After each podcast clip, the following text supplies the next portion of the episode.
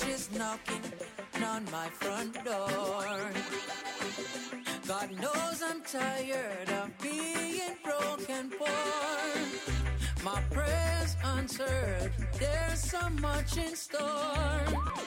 Wanna stack cash from ceiling to floor. Money, money, you're welcome here, my friend. Money, money, we'll have a perfect blend. Money, money, I welcome you, my friend.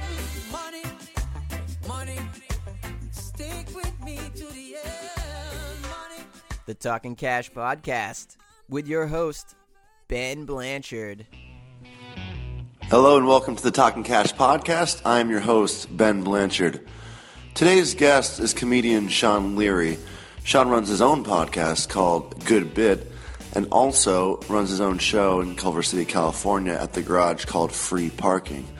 Sean opens up about working in radio and what it means to be an independent brand as a comedian. Please check me out at the Westside Comedy Theater February 11th. I'll be performing there for the Westside Laugh Party show. And every Tuesday, the Commons Alehouse show in Santa Monica, California. This week is John Shabel, Suna Bilstead, Dave Waite, Chase Bernstein, and Brandon Wardell. That's Tuesday, February 9th at 8:30 at the Commons Alehouse. February 27th, we'll be doing Comedy at the Manor in Venice, California. And on February 19th, I'll be doing the Hot Wine Party in Silver Lake, California. Please come check out the stand-up shows and follow and rate and subscribe this podcast on SoundCloud or iTunes. And I hope you enjoy it. All right, here's Sean Leary.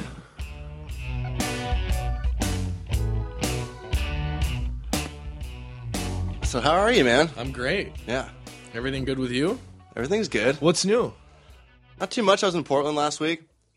Doing shows or what? Hanging out? Not doing shows, just hanging out. Went to the coastline, did some surfing, which I'm terrible at. Did you wear a wetsuit? I did. Full wetsuit, booties, gloves, hat.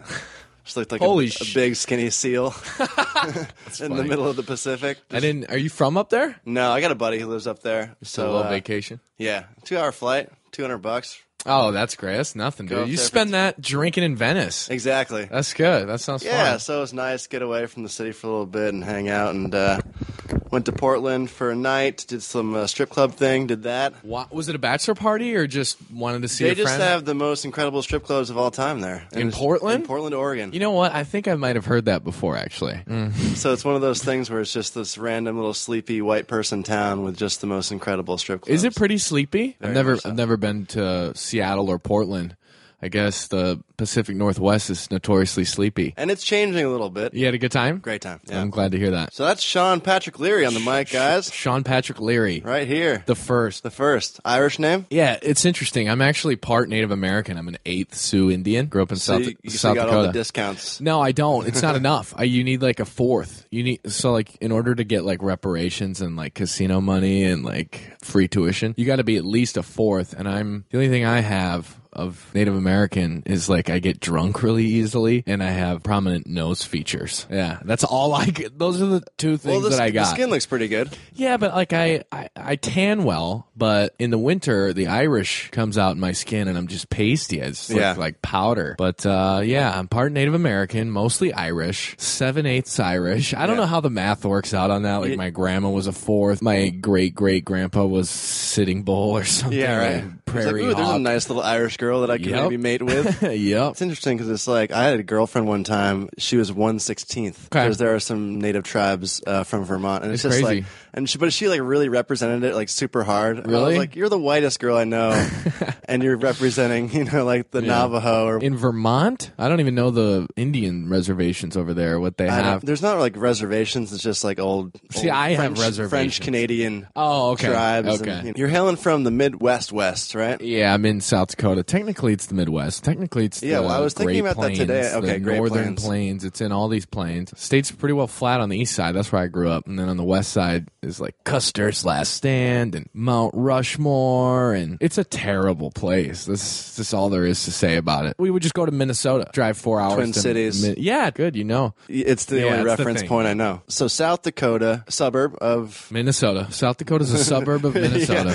Yeah, there's no suburbs. I grew up in Brookings. It's a small college town right outside of Sioux Falls. Some people know Sioux Falls. It's the biggest city on I-90 until you hit Spokane, Washington from Chicago. So it's like 200,000 people right on Interstate 90 and Interstate 29, right where that is perpendicular. They have a few colleges there, but the college town that I grew up in, Brookings, has South Dakota State University, and they're the Jackrabbits. Blue and yellow. What a phenomenal mascot that is. Everybody I went to high school with went to college there, like, except me. Yeah, I went to college in Minnesota. So that's the kind of place everyone stays. Yep, they stay. I just last weekend went home for a wedding, and it was the most depressing thing.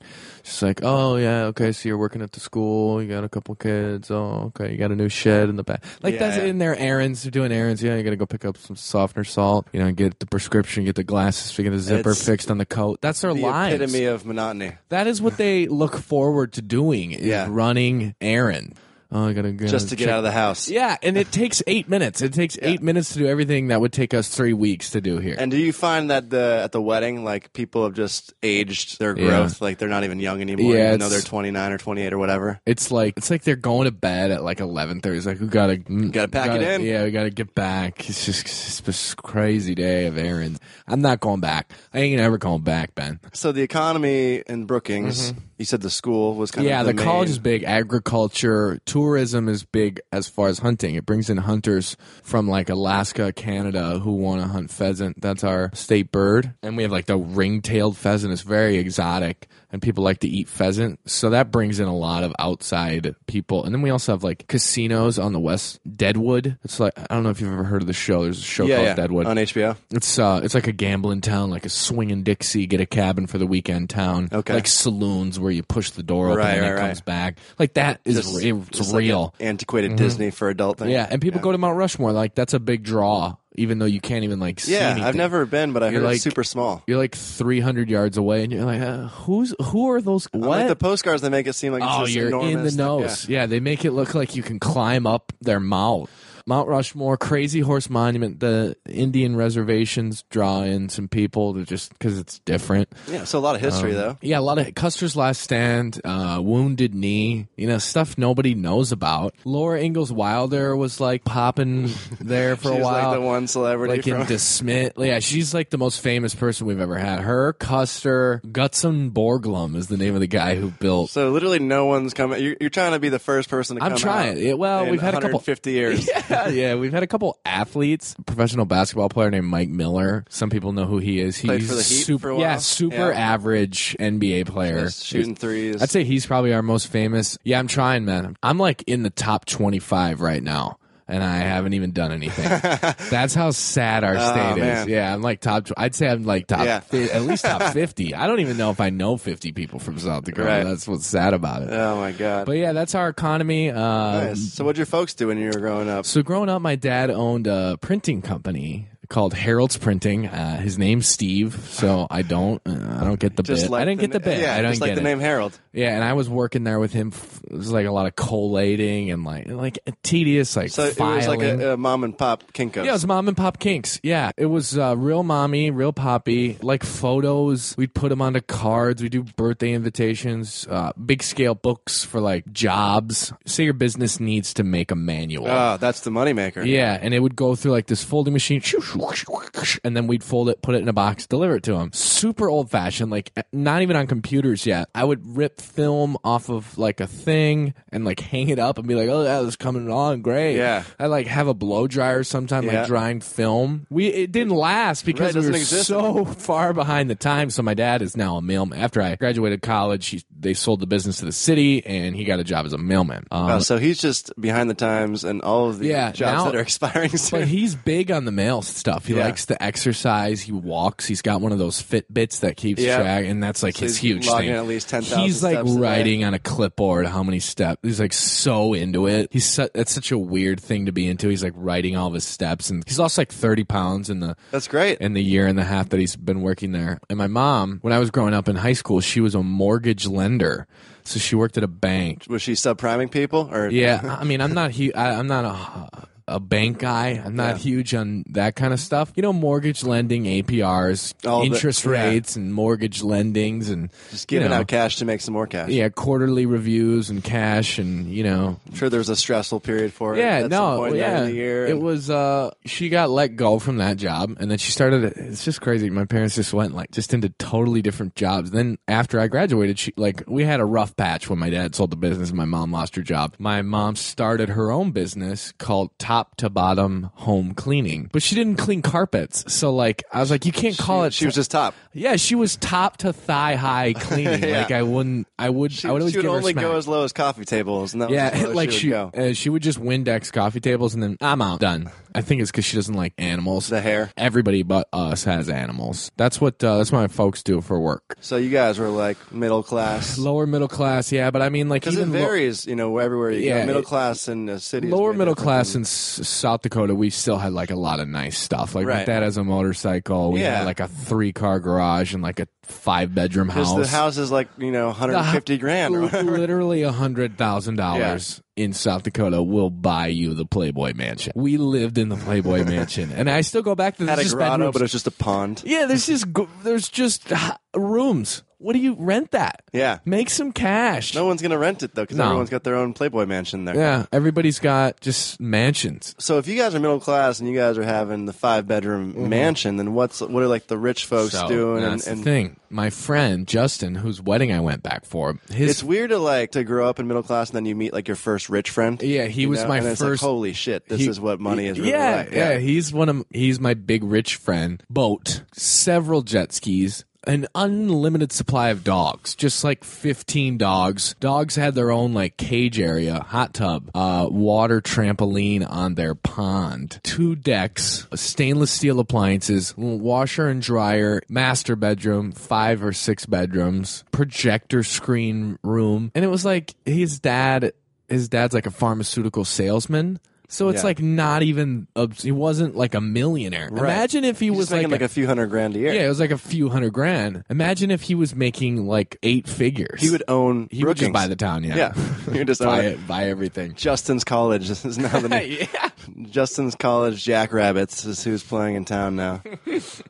So your first job when you were living there, was it for your dad or did you? I did that stuff, but I wasn't even old enough to work, and I was it was illegal. Well, that's typically when it's how in the family, yeah, you have to. It's just an obligation. I wasn't paying taxes. Yeah. It was cash. I was getting cash, right? Yeah, when I was working there, and then when I right after I graduated high school, I was like, I gotta get out, man. Get out of the grind with my dad. I can't be working 6 hours a week at the shop. So I got a job at Subway. Nice. I was slanging sandwiches, but I got a job at the cool, chill Subway that didn't care about extra meat. So small town, know everybody. Yeah, so we're hooking up sandwiches that aren't on the menu at the BMG. It's you're getting the BMG, bacon, then you're going chicken. To Sbarro's, the mall. You get slices of pizza. Yeah, dude, we hooked it all up. Just I worked there for 2 summers, and we would booze in the back, dude. It was bad. One of those jobs where it's just there's no rules. It's you could just. You could punch the boss in the face, and he'd still expect you to be there on Monday. They just didn't care. I did that, and then I did, I worked at Subway for a while, and then I had a job as a telemarketer for the Republican National Committee. I'm a Democrat, and I worked for the Republican National Committee, and literally all I would do was call people and talk smack about President Obama. It was just did you know President Obama hates bald eagles? Can I have $10? Yeah. What's more American than a bald eagle? Yeah. Nothing. He's not a patriot, and I was good at it. I had playing a role. I had a good voice, and I really put the passion in it, but you get burned out. I got burned out. Oh, yeah. It's $10 an hour, 8-hour shifts, 30-minute break. Obama's bad. Obama's bad. Yeah. Please vote Scott Walker. Please vote Scott Walker. You ready to get Sarah Palin back on track? Call. So would I need people $10. Actually listen to you, or was it a voice recording that you would just... No, I had to do it live. You wouldn't hear the phone ring. It would just... bring them up right away, and it's hello, and I'd have to be hi, is Mr. Janacornison there? They'd be this is Mr. Janacornison. And I'd be hi, it's Sean Leary, Republican National Committee. Just giving you a call today. Did you know that Scott Walker's back out on the pilgrimage? Yeah, and he's trying to fight President Obama, who just instituted a law that you have to euthanize all your children. Can I count on you for 50? Yeah, it was insane. And they'd be it's WWE stuff. And Scott Walker's back to take on Obama. And you would have to combat their no three times before you could let the call hang up. So if they were like, well, I'm going through a tough time. My wife and I are getting a divorce. I don't have the funds. I'd be like, I understand that. But, you know, Scott came through a divorce back in 2006. Yeah. Oh, well, I can't. You know, I've had some medical bills. We all understand that. I myself, sir, just got out of the hospital. I had a kidney stone. And then he'd be like, well, I guess I could do $15. And then you'd do like you'd raise your hand and do like a check mark. Ding, ding, there's like a guy on a headset like, oh, get Larry down for 15. Yeah. Oh, send it to the credit card. And if you got a credit card, you get a bonus, $5 bonus. But if they mail it. I was going to ask. So there is an incentive for. Yeah. Yeah, I know. But I felt so sleazy after, you know, 20 minutes doing it. I was like, I would just call and be like, hey, this is Sean Leary, Republican National. Yeah. Hey, but listen, I don't want to call you as much as you don't want to listen to me right now. Yeah, that's what I wanted to say to him. But quality assurance was always on your call. And if they pegged you for being lazy or not supporting the system, they would have the manager come and be like, hey, Leary, so for the quality assurance, they have an individual employee listening to each individual employee. Yeah, they call it coaching, but really it's just to make sure that you're doing it. Some of these guys were amazing, dude. Some of these guys that like have been through some stuff really connected with these people. I mean, these Republican, we weren't cold calling people. We were calling people that had donated before. So we knew they were already at least in the system. They would at least A, answer, and B, not. A lot of times though, we'd call people in Washington. If you were calling regionally for a regional incumbent, you could get some money. You would make some money. Like, they want that guy. Oh, I love Scott Walker. I'll donate $250. But if you're calling nationally, you're calling somebody in Virginia for Marco Rubio in Florida, they'd be like, who? And I'm like, come on, the Republicans need you. All right, I'll give you 10. I was just a king of 10s. I'd hit 10. I had good success on 10s. I never landed. I don't think I ever landed anything over 500. One guy landed like a $15,000 donation for like John McCain back in like 2008. So what was his cut for that? No, nothing. It was just like a bonus at the end if you hit a threshold, but that obviously made him get to that threshold. Like, he didn't even have to like come into work for like the next month because he like already hit his point. Just dropped everything, just walked out of the office. Yeah. So that was like around, you still in high school? No, that was right after, or right in the middle of college, like right when I turned like 20. And you went to college? I went to St. Cloud State University. It's just outside of Minneapolis. Huge hockey school. D1? D1 hockey. Yeah. Really, really, really, really cold weather. Bitter, like not leave the house for a few weeks. Sometimes you just weren't allowed. They like put on an alert that you couldn't go out. Like, you know, those 30 Days a Night movies like aren't that far off. Aside from the people eating each other, it's that bad. Like, wind could kill you. Wind could kill you. So you're so far north and it's February and it's negative 40 degrees and then the wind, it puts it at like negative 80. And I lived there. Why would I not get out earlier? It's just stupid. I'm stupid, but I had fun. Big party school. What were you studying there at St. Cloud? Communications. I did television broadcasting, and then I did radio broadcasting. And right after I graduated, I was an intern at this hip-hop station, 104.7 KCLD. Nice. And it's funny because my buddy, who was a hip-hop DJ producer, was living in Minneapolis for a while. Really? Well, that's a good market. Yeah, that's what I heard. It's a really, really good market. It seems to be dying everywhere else besides Minneapolis. It's like it's Chicago, and then like there's not a lot else. Who wants to go to Des Moines? Who wants to go to Kansas City? Like, Minneapolis at least has like a hot, it's like a Midwest Portland. It's got like this nice little kick to it right now. It's like got all the sports. It's got a lot of like XL Energy Center has big acts like Katy Perry, Nicki Minaj, and they'll come through there and do all the studio stuff. So it's a big market for radio. It's like the 14th biggest market for radio. And Minneapolis is like the 50th biggest city in the U.S. So that shows you how many people listen to the radio in that area if it's the 14th biggest market. And I was doing stuff there. I was doing my name on the radio was Shane Black. What's up? It's Shane Black. You had a DJ name? Yeah, it was Shane Black. And isn't that the dude who like wrote Lethal Weapon? He wrote a movie recently. And it was, I think he wrote Lethal Weapon. I think it might have been Rush Hour. He wrote like, one big movie. He was like the first like Iron Man writer to like make $1 million off of a script. Shane Black. I didn't know him at the time. Yeah, now that I'm out here, I liked the name. It was like Shane Black. And then I did the country station. It was. Did you pretend that you were black? No. I had the Midwest young guy nice vibe early on, so people were like, oh, he's just a harmless goofball. But on the country station, I was Shane Black too, and it was like, and they'd always have like a panther. It would be like, yeah, Shane Black, Wild Country 99. And that was my favorite part of the job. Every time that came up, it reaffirmed that that's why I was there. Yeah. It was great. So you graduated college and got up and came over here. I did the same thing. Yeah. I had wanted to move out here since I was like 17. I don't know what it was. I had just always loved Southern Cal. I'd never been here, but something about the entertainment industry and just like Hollywood. Now I know how crappy like Hollywood Boulevard is, but like have your parents visited here yet? Yeah, of course I had to take them there. Yeah. I like everything about south of Sunset and not too far east. That's what I love. And then I was like, oh, I want to move to L.A. And then I picked up the stand-up bug when I was about 21, and I started writing bits. And I never had it. Like, there weren't any places to go up. Like, I couldn't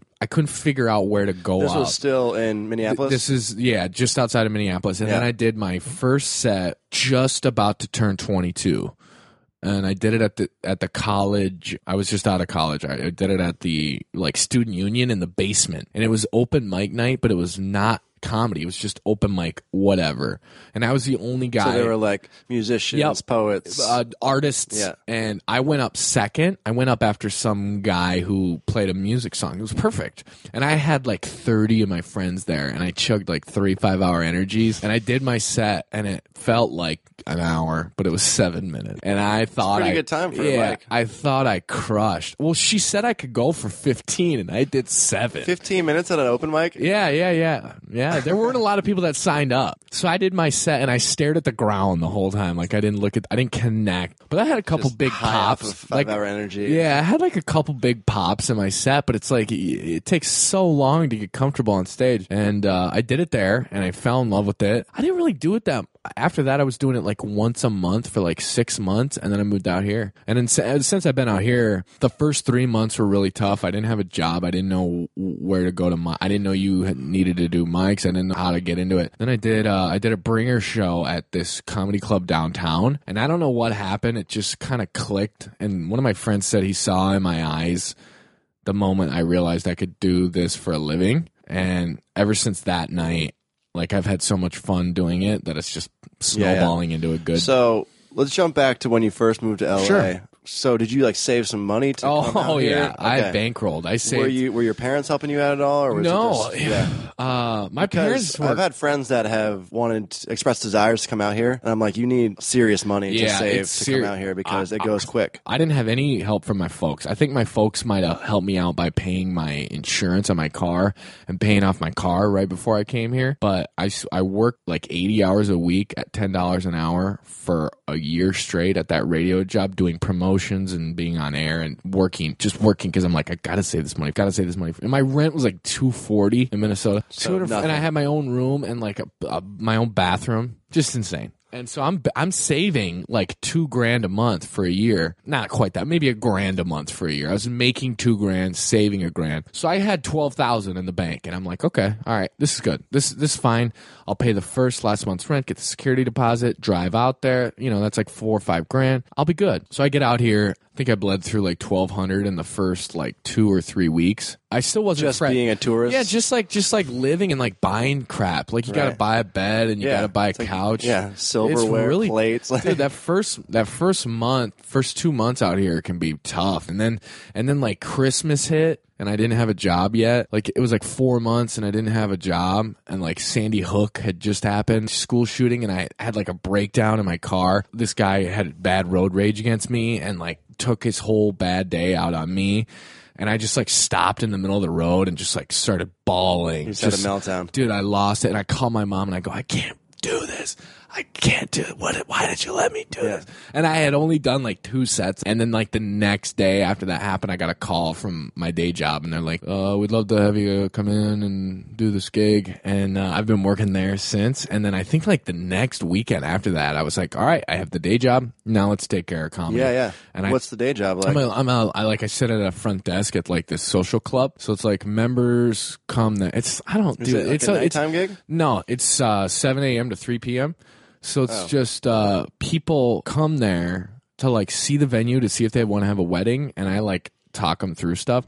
but nobody ever comes. So I just have to answer the phone and sit on the computer. So I'm emailing, messaging. Writing, like, probably. Yeah, writing, just like being a guy and work, getting my brain going. So that's been a blessing. It's in Malibu, just south of Malibu. And we're a wedding venue that I kind of just help. They pay me and they're real supportive. They let me take off time anytime I need. They all know that comedy comes first and then the job comes second. They're all cool with it. It's just because I've built a relationship of just like, you can count on me and I'm not like going to rough. Dependable. Yeah. I mean, it's and like. You've been there, what, 3 years now? Right now it's about 2.5. It's perfect. It's day, and I'm out of there by 3. In terms of like moving out to LA and being creative, doing comedy, mm-hmm. everyone thinks that you're making it and you're getting paid mm-hmm. and stuff like that, which happens from time to time. What was your first experience getting paid to do comedy? Well, I did a show in the main room of the Comedy Store. I was just there last night. For Greg's thing, right? Yeah, that looked sweet. I did a main room show with this guy named Vargas, super talented comic, but he runs like a huge bringer show. And this is before I didn't know the racket. I didn't know what that meant. I hadn't met any comics that were up. What's your take on the old bringer thing? I mean, it's just some people need it. Like some people really need it. Like the producer really needs it. Like, I mean, I'm trying to word this properly. I'm not against the idea of doing it. I just don't like the bringer guys that do it and then just keep all the money. Just don't try to trade spots. I mean, like, you got a guy that hauls out like 20 people. Give that guy a little dough. Like, I know people have to do it. Like, you got to fill seats, and there's some guys who just don't have the network of friends like us that we can promote our own show, and the comics just have to worry about their set. Some guys just don't have that, but they do book good comics. They do other things of producing well where they follow up, they make good flyers, but they don't have the network. So they'll get 3 really great comics, and then they'll get 3 newer comics that are eager to bring. I'm okay with that. I'll never do it, but I'm not going to be like, oh, this guy's slimy. I was told never to do it even when I first started, and I got an email from a guy who's pretty notorious for doing it. Yeah. And I think we know who that is. Yeah. And like, it's just like he tries to play it off like he's doing. I know a favor, that's what I don't like. Like I haven't done one in 2 years, but some people that I'm close with still do them, still think they're beneficial, and that's fine. I'm not gonna think less of somebody, but I have said to them, I go, hey, I think you should stop doing these. I think you're above these. Get gigs that you don't need to do these. But ultimately, I mean, it's just, you know, if you got friends that want to come. We both run free shows. Yeah, I mean, it can be hard enough getting people to go to free shows, dude. Let alone paying. Yeah, I know. It's $15, $20. But when I was new, I didn't know. I didn't have any other comic friends. So what I did, Craigslist. Oh, I need a comic. Bring me energy.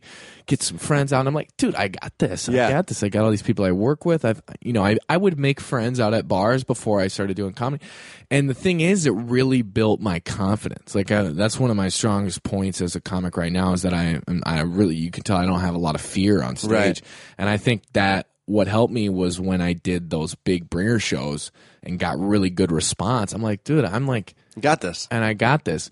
And then when I started to do open mics and really study the craft and really, you know, become a comic, or at least trying to become a comic, it made me appreciate the whole struggle that goes into it and how different people get to different places. You know, and I've talked to some... There's no one set trajectory. I've talked to some big-name comics like Eliza Schlesinger and Thomas Dale. When they were first starting out, they're just like, just brought all the people to the club. Just got somebody to see me smash it, and then you get booked on that show, and then you get booked on another show. Everything would snowball into something to the point where they were getting on. And that's what happened with me, is I probably did like 10 bringer shows when I first started, and each one of those I met two people. Right. They saw me do well. And then when I started getting on to shows where I didn't need to bring people and I was still doing well, that's when it was like, okay, I can do this. I got this. I can do this. And then within the last couple years now, the last 2 years, it's really been going well, especially the last year. All right. So you're in the main room. Yep. Comedy Store. Mm-hmm. Bringer show. Mm-hmm. Big brain. Like Vargas. So was that set up before? He was like, hey, I'm going to pay you to do this, or you got to bring a certain amount of people? He was like, I need 5. Well, here's what he said to me. He said, I know you're good, so you like, because he saw me do like a belly room bringer where it was like hot, like belly room's hot, you know, shooting fish in a barrel up there. And he saw me do well there. So, and some of these bringer guys are like, okay, you're good, so you don't have to bring as many people. I know it's slimy. They like passed you. Yeah, it's like I got the okay. You cool, man? You come through. It's like I got into the I got my name on the bringer wall. So I only bring like 5 people. But even to this day, when I post something, like I'll get people that are like, "Hey, you're doing this. I want to come check it out." Like just because I don't know, it's just people like to do stuff, and comedy's fun. Like no one's ever been like, "Oh no," you know what I mean? Yeah. Like so, I probably had like 20, 25 people come out to the main room and. They were a good, supportive audience, stayed the whole time. And he gave me just like an envelope of like $125 because this was a Friday night, 8 o'clock on Sunset, you know, the main room. And he had like Bill Burr come through. Like Silverman did one of the bellies that he produced, but not the main room. It was like, there was one other guy. It's like, it was Brandon T. Jackson from the Big Mama's House Tropic Thunder. And that was when it was like, you know what? This is cool, man. Being out here, you're just freaking bumping elbows with the biggest names in comedy. You know, you're on the same stage. That's when it like really sunk in that I wasn't on a vacation anymore. It was like, you're either going to, you're going to do this or not. Like, get out of the way of the people that are going to do it. And now that's why I have such a fond appreciation for comedy. It's like really an art form that you have to study and take seriously. And there's a lot of people that just don't do it. And it's grueling, too. Yeah, you got to mentally. Some of these cats out here, man, just with their Facebook meltdowns, they don't have it, dude. You gotta keep it together mentally. You gotta keep that. A lot of people don't realize how big that is. Keeping your smack together, it's huge, dude. Because you have that one meltdown, then you're a meltdown guy. Your Facebook meltdown guy, and you'll never not be. Right. It's like you gotta keep it positive. Like having bad breath. Like the one time you have bad breath, now you're the bad breath guy. Just takes one time. So true, dude. Just takes one time. Oh man, that is so true. Good call. So you get that $125 in an envelope. I mean, are you like calling your parents, being like, "I'm in it. I did." No, I didn't really do that. I kind of just more humble. I felt like it was always going to be work. I always treated it as a job. Yeah. Like I've always written. I LLC to Sean Leary Comedy, so it's a business. I had to pay a lot of taxes this year, right? Because ultimately, I think I took a loss. $700 a year. Like I took a license. Or whatever. I took a loss in 2014, but you know it helps in the long run. I'm writing off gas. I'm writing off drinks. I'm writing off food. Now I'm starting to make some more money doing colleges and doing just like random odd gigs that actually pay decent. So if I can get in the green, and then that'll make that whole thing worth it. So I've always kind of thought ever since January of 2013, that was 6 months after I moved here. When I was like 8 months into comedy, I started writing everything off. I'm like, I'm going to treat this as a business. I treat this seriously. And that's when I started really hitting it hard, and 6, 7 nights a week. The thing that a lot of comedians fail to do is see it as a business, or they're not skilled enough to pursue it. It's 40. You got to put in at least 40 hours a week. Like I've talked to comics who are headlining on the road, have been on Last Comic Standing. It's like, you can't, it's not a hobby. If it's a hobby, you quit, please quit. They say you're not going to be successful in this business unless you're 10 years at 6 nights a week at minimum. And it's like, you have to look at it like that. And I have a lot of friends that are, you know, up and coming comics that aren't treating it like that. I try and push them to say, hey, you know, 3 sets in a month, we need to see you, man. Especially if they're talented. That's what really, really frustrates me. So when I see a really talented comic that's doing one set a month and they just smash it, that's what really frustrates me, because it's like we're working hard, busting our butt, fine-tuning one syllable and one word of one 1-minute punchline, and this guy doesn't ever go up and just has a great set. It's like, dude, you imagine how amazing you would be at this craft if you put in even a quarter much more work. I mean, it's a job, and that's how I treat it, and that's what I attribute a lot of my recent success to, is how I treat it like a job, and I look at it like a job, not a hobby and not a sport. And that's like, it's kind of like a post-grad or a master's degree. I commend you for your work ethic. I think you definitely are one of the hardest working. Thanks, man. Appreciate that. Up-and-coming comedians, and I have trouble with discipline myself, so I felt you were kind of targeting that. Oh, no. I consider you one of the hardworking comic. I see you everywhere. But it is when I try to explain it to people, because it's really hard to qualify it to people that aren't in comedy. So I try to make the analogy of it is like a master's program, except you're pursuing a doctorate in comedy as opposed to, you know, and that kind of registers with people a little bit more. I think that's a great way to look at it. But it's hard to explain to people, and especially when they expect you to be so good immediately. Mm-hmm. Well, yeah, they expect you to be a comedian before you're a comedian. And it's like when you make this leap to go out to such an adventurous place like New York, Chicago, or Los Angeles, you know, people are expecting results pretty quickly from you. So you've been doing the college circuit a little bit. Yeah, I actually just got represented by this talent agency for colleges, and luckily they don't have a lot of comics on their bill. They're out of New York, which kind of sucks because I'm like a face-to-face like a face-to-face guy. I don't like talking on the phone. I do like emailing, and I'm like good. I'm good with that. Like I can stay on top of my stuff. But like it would just be nice to be like, hey, let's go grab coffee and talk about like Massachusetts State or something, you know what I mean? So right now I'm submitting for like the South Conference. So what happens is you go to these conferences, and if you get in, like you have to get into the conference, which is the hardest part because they have gazillion acts, like jugglers, magicians, it's like competing pianists. With circus. And like why am I like, and that's why I had such a hard time finding a college representative because so they don't want a white guy. They don't want a 6'2" white guy that looks normal. They want something weird. They want a transgender Korean, a Muslim comic. They want a white guy who's been through some stuff, like maybe has like half an arm. That's the same thing with America's Got Talent. It's like if you don't have the backstory, you don't have a chance. Like I just saw Drew. Thing on that. Perfect. And it's kind of fun, like obviously and he does a lot of college work. We can't be complaining. We do have a white male privilege. Yeah. But it is kind of odd how I don't want to say the word minority because that's not true. But like we're getting less attention because we are. It's apparent because we have had the privilege before our previous generation. Well, it's frustrating because like. You know, we both book shows, and a lot of times I've gotten told, and this is what a lot of the college agencies told me, they just go, we don't need any more white guys. And a lot of times when I'm booking a show and I talk with my co-producer, it's like, we kind of need a black guy. We need a black gal or some diversity, or some of the other comics are going to think that we're racist. Like, it's tough, man. It's a fine line that you have to walk. But at the end of the day, it should, you know, it's funny.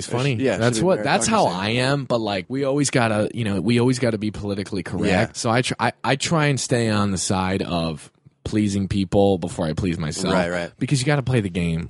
So I finally got a college to hit me back and be like, we would love to take you. You're great. Yeah, you're great. And this is within the last 2 weeks.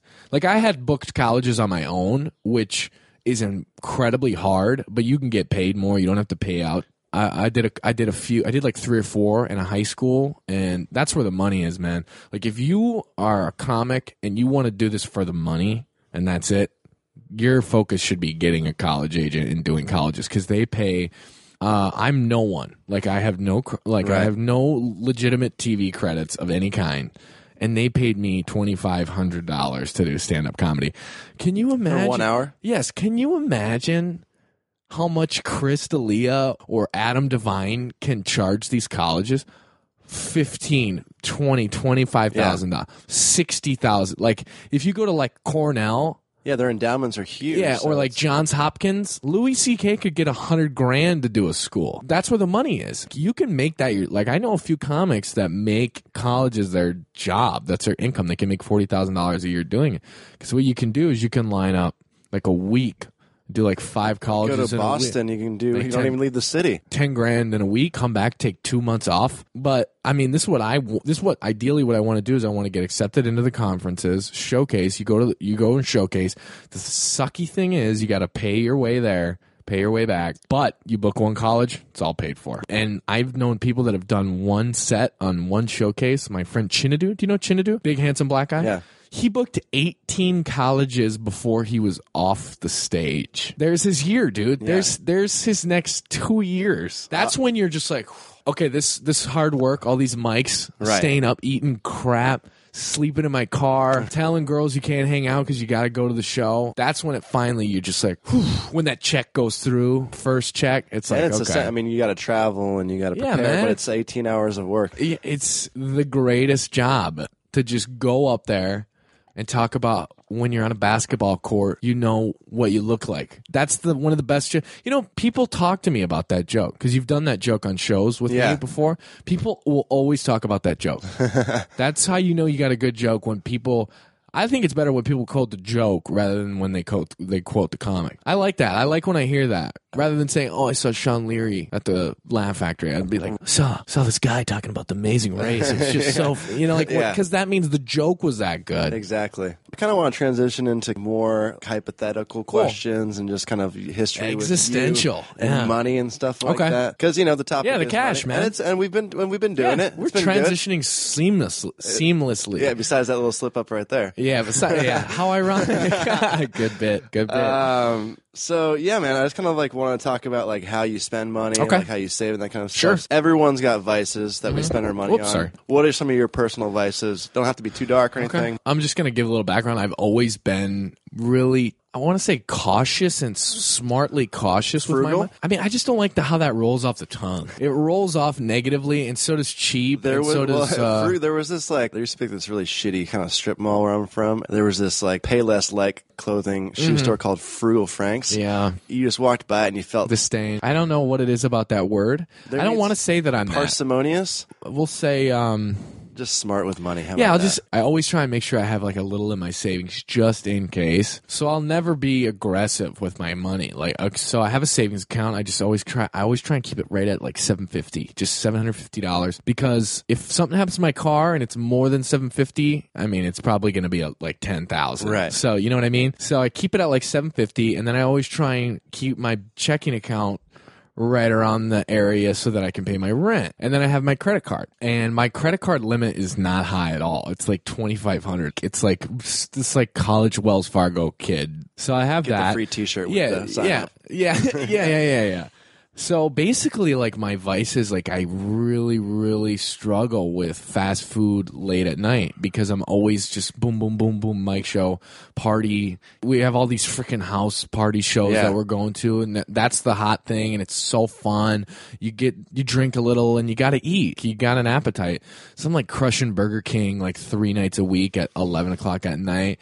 But luckily, there's dollar menu. I buy clothes. But I'm not dumb. I'm not I get the buys, consignment stores, secondhand stores, because that's trendy now too. That's what's in. It's I like how you dress. I try to dress like how you dress. You a lot of collared shirts, nice shoes, pants, slim fit. I buy clothes. I buy coffee. I get coffee. I need it. It's coffee, clothes, Burger King, Del Taco, and then just plane tickets. I always am buying a plane ticket. It's because you got to go somewhere every once in a while. It's you just went to Portland. Yeah, you got to get out. It's I went to this wedding. I did a couple colleges. I'm going to New York for a couple weeks. I want to do an East Coast swing. I'm going to go to Boston, and it's just credit card has just been huge for me. And I had to pay in on my taxes, and I had to use my credit card for that. So gym membership takes a little bit of my dough. I don't really have fast food aside, it seems to be pretty positive. Yeah, I don't have you're not too impulsive or anything that. I don't have any vices. I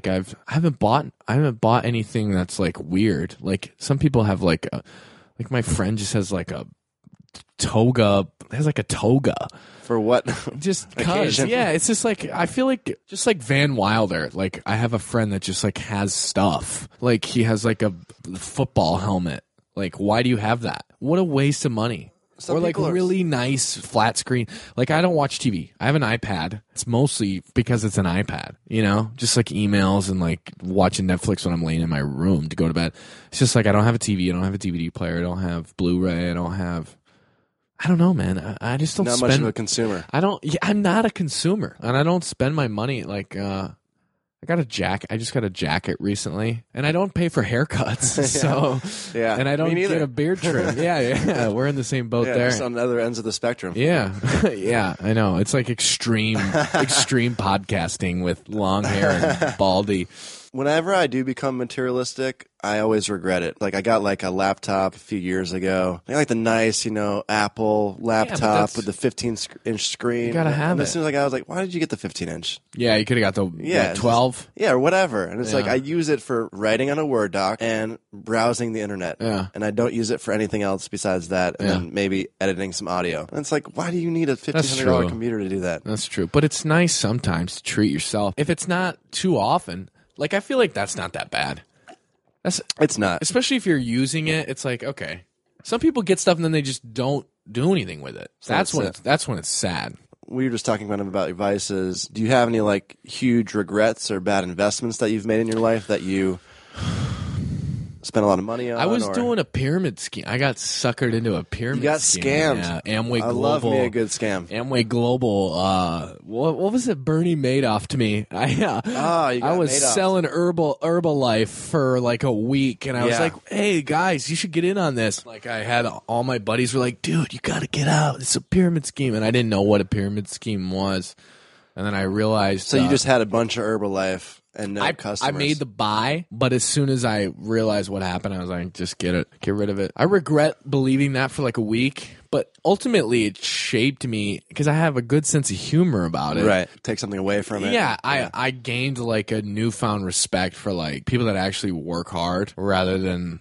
I don't know. It's just one of those situations where I needed something like that to happen to me because I was too naive. I was too...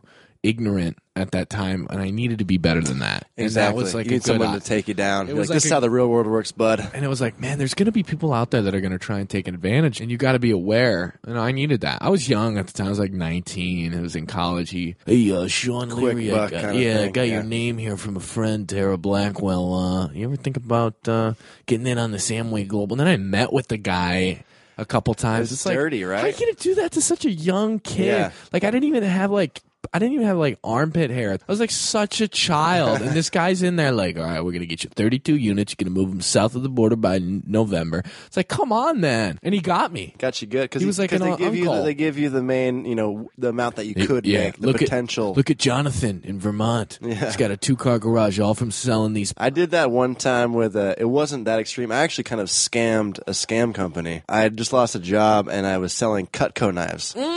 Cutco knives. You were a knife guy? I had so many knife guys. Well, I was and I wasn't. So basically what I did was you had to buy the set, but they give you like the wholesale price of the set. So I was like, Dad, buy the set. I'll give you the knives, and then I'll pretend that I went on because they'll give you like a certain amount of money for each demonstration you do, up to like 15. So I pretended that I did 15 demonstrations, got everyone to sign off of my friends, made like $350, and I was out. Nice. That was it. That's awesome. So I scammed the scammers. Dude, that's great. But my folks one time, though, my mom and my stepdad, they were like in on a pyramid scheme with magnets back in the 90s. Oh my God. There was like this magnet healing thing going on. So they were selling mattresses with magnets in them, these knee braces with magnets in them, all this stuff. And I was just like, this is culty. Did they make any money out of it? I think they had like a little bit of a hot streak, but then... They caught up to them. Yeah, exactly. Rightly so. Because you need to have people underneath you make money, and that's the whole thing. Yeah, that's when you... And it was so... They would have these demonstrations at my house, and it was so... Hacky. They drank the Kool-Aid, dude. Yeah, dude. That's scary, yeah, man. And it's like... That they could fall into... But it was the 90's, man. Yeah. My mom was... Everything was on... Nothing was on computers then. Yeah. You couldn't Google that Exactly. Stuff. Hey, is this okay? Are magnets okay? They had like a magazine that they put out, so it's like legit. They have a monthly magazine. Yeah. Of course, that does seem... Now it's so hard to do a pyramid scheme, because if a guy is suspicious at all, he'll be like... Hey, what's this Amway Global stuff? And it'd be, don't do it. Exactly. These guys stole my money. It's a very strange thing. I mean, I'm sure it still exists. Oh, yeah, for sure. Dude, Amway is the name of the Orlando Magic Stadium. They're doing okay. So do you like, with like your money, obviously you have your savings, you're checking all that stuff, whether it be money or time, do you do like any altruism, charity work? I've done some charity work, but it wasn't like I won a comedy contest and I won and I never thought I would win, and I said beforehand that I would donate half the winnings. And I won the freaking thing. I won it, and it was $1,000. So you were obligated. Yeah. Well, I felt good about it because it was money at the time. I still had some cash from when I moved out here, and was like, I hadn't moved into a new place. Anytime you move into a new place, you just lose $3,000, no matter how good the deal is. It's just like moving costs, last month's rent, first month's rent, a couple other months' rent. It's just like you don't have money after you move. It's just how it is. So I hadn't moved yet. I was still in like a cheap place, and I was like, "Oh man, this is great! I got $1,000. I don't need this money."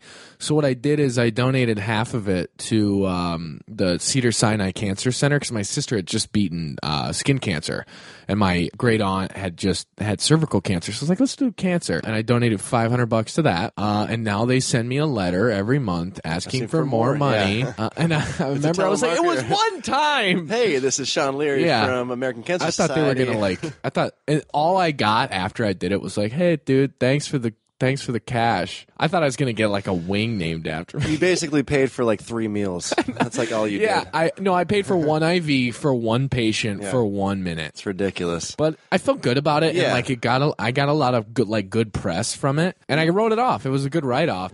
So there were like intrinsic benefits from it beside being charitable and feeling good about it. Yeah. I mean, I've always wanted which is kind of what, I don't know. I'm skeptical on charity a little bit. I think that people tend, unless it's completely anonymous, people tend to do it for their own. I think so. They have ulterior motives. Yeah. And then also you see like all these scams going on with charities, and it's really unaccounted for. Yeah, with like Adrian Peterson's whole situation. And you just saw, I mean, they had this breast cancer one that came out like a few months ago that they made like $500 million or something crazy like that. That's insane. I've always wanted to do it. I just haven't had this supplemental income. I think down the road, I don't plan on being... I don't want to buy a Lamborghini. Yeah. I don't want to buy I just want a condo, an Accord, and do fun stuff. The rest of my money, I don't care. I want to donate to some real stuff. I want to give money to my high school. I want to be charitable that way. It just doesn't seem Habitat for Humanity is great, but where's that money going? Right. Am I paying somebody's salary? I want to know that my money is digging a hole to build a church, which you can really only do. I want to buy the shovel and then give it to them and film them. It feels right. But I kind of want to transition into what you just were saying. If you had, say tomorrow you wake up, there's $1 million in your bank account. That'd be cool. Very improbable. Yeah. But, we'll see. Yeah. So how do you feel your day-to-day life would change if you had that amount of cash where it wasn't a worry anymore? So I woke up tomorrow, had $1 million. Day-to-day? Day-to-day? You buy a house or whatever. Get that stuff out of the way. I don't think I'd buy a house, dude. I think I'd keep renting. Buying a house just seems weird to me. You got to get, especially if it's a nice one, you got to get a housekeeper, and then you got to get... Well, it's more, you got to get a gardener. And you're responsible for everything. Security system. Yeah, anytime, there's a hole in the wall, that's why I just would... I mean, if I have the money, why not just rent? If I had $1 million from here on out, I would stay in my own place. I would probably buy a new car, just because my car, it's an 04, 170,000 miles on it. I've put a lot of money into it. It's just it's almost time. It's within the next year. It's time. I'd buy a new car, but I would buy a Prius or a Mazda, something small, but not I don't need maybe an Altima or a Jeep Wrangler. Yeah. I don't know, something cool but not ostentatious. You're right. And then I would just probably eat nicer meals. I would just stop by. At the end of the night, instead of going to Burger King, I would just sit down somewhere. Yeah. And I would if I had $1 million, I would probably. God, I don't know if I would quit my day job. I really think my day job just gets my brain going, and it's just nice because I don't know what I do. You'd be waiting around all day to get mics. You know what? Yeah. Maybe if I did quit, I would try and find a writing gig or something, or be in an office where I had a little more flexibility on writing. But I mean, my day job now is just so prime. I don't know if I would do it, but it'd be hard not to. Maybe, you know what? I'd take time off. I would take a month off to just decompress and sleep during the day. Get some, maybe go play some basketball. I don't know, maybe just get a size bigger coffee every morning rather than this. The you know what I mean? Luxury. I'm not. You're simple. Yeah, dude. Yeah. I don't need it. Maybe take a class, breakdancing, hip hop class. I don't know. You've mentioned a lot of things. I think your $1 million is gone by all the things. Yeah, yeah. So I'm out of money. Yeah. I don't have any money. Take a trip. Go to Disneyland. I'm actually in the red now. Yeah. So have you ever because I've got people when they move out. You seem like you were pretty set. So I don't know if that's going to apply to you. But have you ever asked someone for a large sum of money when you were uncomfortable with it, for college or anything? Or I think the most money I ever asked for was $500, and that was just in a pinch as far as I didn't have it in my account yet, and I was like, hey. It was going to be there in a few days. It was going to be there, yeah. So I just needed a 3-day. It was a layaway thing. That's. But I've never really been comfortable doing that, even with family, even with blood. I've never really. And that was and that's really hard to think of right now. I'm trying to think of the instance. I feel like there was a time when I did that, but I can't put a finger on what, when, where it was. So college, you paid for your student loans. Stuff. My loans right now are killing me. Because you did that. Yeah, let's talk about that a little bit. Killing me. I paid most of my college through loans, and I get the same, and I'm pretty bad at paying them back. I don't like to do it. Yeah. And I have kind of an adverse relationship to college because of that. And I saw you did that video a year ago. Oh, yeah, with Yahoo. Yeah. Right. Yeah. So do you feel like that was a valuable decision? You think it was... It's tough because I love a lot of the people that I met. I don't even know if I'd be doing stand-up if it wasn't for some of the people that I met in college. Like, the creative juices, it all worked. And I met, like, my two really amazing friends out of it. But when I think about it, it's just like, man, I should have just came to UCLA and just started when I was 18. But I'm just worried about what it would have been like. Think about how much... Did I live? Would I have lived my life? Like, right. Would I have experienced... Like, some of the stuff I did in college just was so fun. And, you know, eye-opening, and it's like I was becoming a man. I was becoming an adult. So I was super immature coming out of high school. I didn't hit growth spurt till I was in college. Like, I went through puberty, like, the day before college. Like, I never had alcohol. Like, I needed that, dude. Like, I needed college. I needed to party. A little buffer zone in between adolescence and adulthood. So I go back and forth on whether or not I should have just came out here right away or if I should have lived there, but I think I made the right decision. Yeah. Well, it's funny because I asked a lot of my friends that question because we all kind of went through it and we're all grappling with the student loan thing now. And typically no one ever talks about the education. They always talk about the social education. Yeah, it's just like... I think that's why people go to, like, especially when you do, like, communications or, like, business or, like, these vague marketing. Kind of, yeah. That's when I think people should just, I mean, the real reason we go to college is to just become people. Yeah. Do you remember anything? Doesn't that suck how it comes with a $40,000 price tag? You know? Dude, I owe so much. My student loans. What are you at right now? I don't know the total, but my payment, like Sally Mae, is killing me. Her alone is $150 a month, yeah. And then I have another one. First Mark Services is pinching me for like another $150, so there's $300. And then the U.S. Department of Education, I consolidated like a bunch of these mini loans. That's another like $300. So I'm paying $600 a month alone, and I can't I can't do it. Like I sent them a letter. I'm like, hey. Here are my stubs. Like I sent them like a really low paycheck. Yeah, you got it. And they haven't got back to me, and it's like I can't just not pay this. So the last couple months have been tough because I've been shelling over all that money. But you know, I look back on it, and it's like, yeah, it was fun. I think it was worth it for sure. I don't know if that structure is going to be around for the next generation. I think people will still go to college, but I think our generation having kids and what we went through with it, and now that the information is so accessible. The internet, like you don't really need someone to teach you how to do something anymore. I think it's going to be a lot online. It's just going to be, and that's way cheaper. Like University of Phoenix or like any college class online was always way cheaper. Yeah. And like any job I've ever had, they've has been like, oh, can you bring in your degree? Yeah, dude. You know, it's like, oh, you got. It's just that you have something. Exactly. And out here, it doesn't matter. And it makes you like just basically look that you are dependable and that you can take. You can follow through something.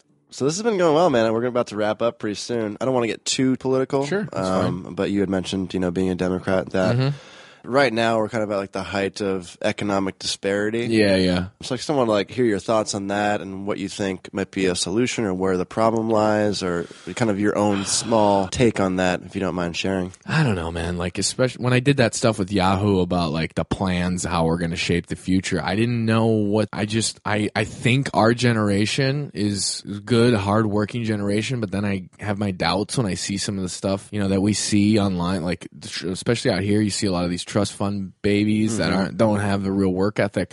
But I just think that, you know, like you said, like a lot of stuff so easily accessible online. I think we're going to figure it out and hopefully like right now there's a big anti-movement toward big corporation and corporation. Yeah, fight the man. Yeah. And just like the amount of money that these companies are making and how little they are contributing back to society and thus eliminating the middle class because of this huge disparity between people who are making crazy amount of money and then making it difficult for people who are working a solid day job who are just trying to make ends meet. Yeah, and I mean it's good that we have like small business day. It's like Small Business Saturday. I hear about it a lot. Like, hey, it's Small Business Saturday. Go support a small business. I think if we could just maybe do that. Just do well. I mean, yeah, because at the end of the day, obviously these companies are making tons of money, but the reason why they are making tons of money is because people are consuming their product. So it really is the responsibility of the consumer to make a conscious decision to stop, to stay away from that. Yeah. But it's so easy. It is, because they own a lot, and it's typically convenient things. It's that they super own. Convenient. Yeah. I'm what a lot of people call an idiot. So I don't know if I'm the best guy to talk political economics with, but yeah. I mean, growing up, I had my family had small businesses, so I've always tried to stay away from the Walmarts and the big conglomerates. And when it's a Sunday and I have some time, I'll go support a small business to get food, And when I get coffee, I try and get it at a coffee shop, rather than Coffee Bean, Starbucks. Just making a conscious effort, trying to go green, whatever the kids are saying. It's so hard. What am I, a 1950s newspaper salesman here? Oh, hey, well, read all about it. Well, cool, man. I think that about wraps it up for us. Yeah, good talk. How do you feel? I feel great. I feel inspired. Yeah, I think these, this is one of the first few that I've had, so I think they're going to get better. I mean, this one was great, not to say that it was shit or anything. All right, it's going to get better. You're telling yourself already. It's not your fault. I'm talking about myself. It's not your fault. As an interviewer. Yeah, you were excellent. Yes, you were excellent. Thank you. You were an excellent interviewer. I'm not going to lie, I've done a lot of podcasts that it's kind of hoopla. I like how you had the outline, you had everything ready, and it's no BS. I've done podcasts where it's like, hey, let's draw a thing out of the hat and talk about that. I mean, good funny stuff comes from that, but a lot of times with a podcast is not only laugh a little bit, but let's think, and I want someone that's listening to be like, oh, cool, yeah, I never thought of that, or like, oh, yeah, or like, no, he's wrong, because when I listen, I have an opinion, and I'm pretty opinionated, especially when it comes to comedy and other people and myself. I'm the hard critic on myself, and I want other people listening to hopefully be inspired and be hard on themselves, because I think that's the only way, because if you're delusional, you're not going to make it, and there's so much fluffy, delusional BS, especially in this business. You can't have that. True words of inspiration from Sean Leary, everyone. The Zen. Leary the Zen. Thanks, buddy. Yeah, thank you. I appreciate it. A lot of fun. Thank you for tuning in. That was Sean Leary. Be sure to check him out at Sean Patrick Lear on Twitter. And check out his website, SeanLeary.com, for shows and podcast recordings. Thank you once again for tuning in, and check out next week. And remember that money is meant to be spent.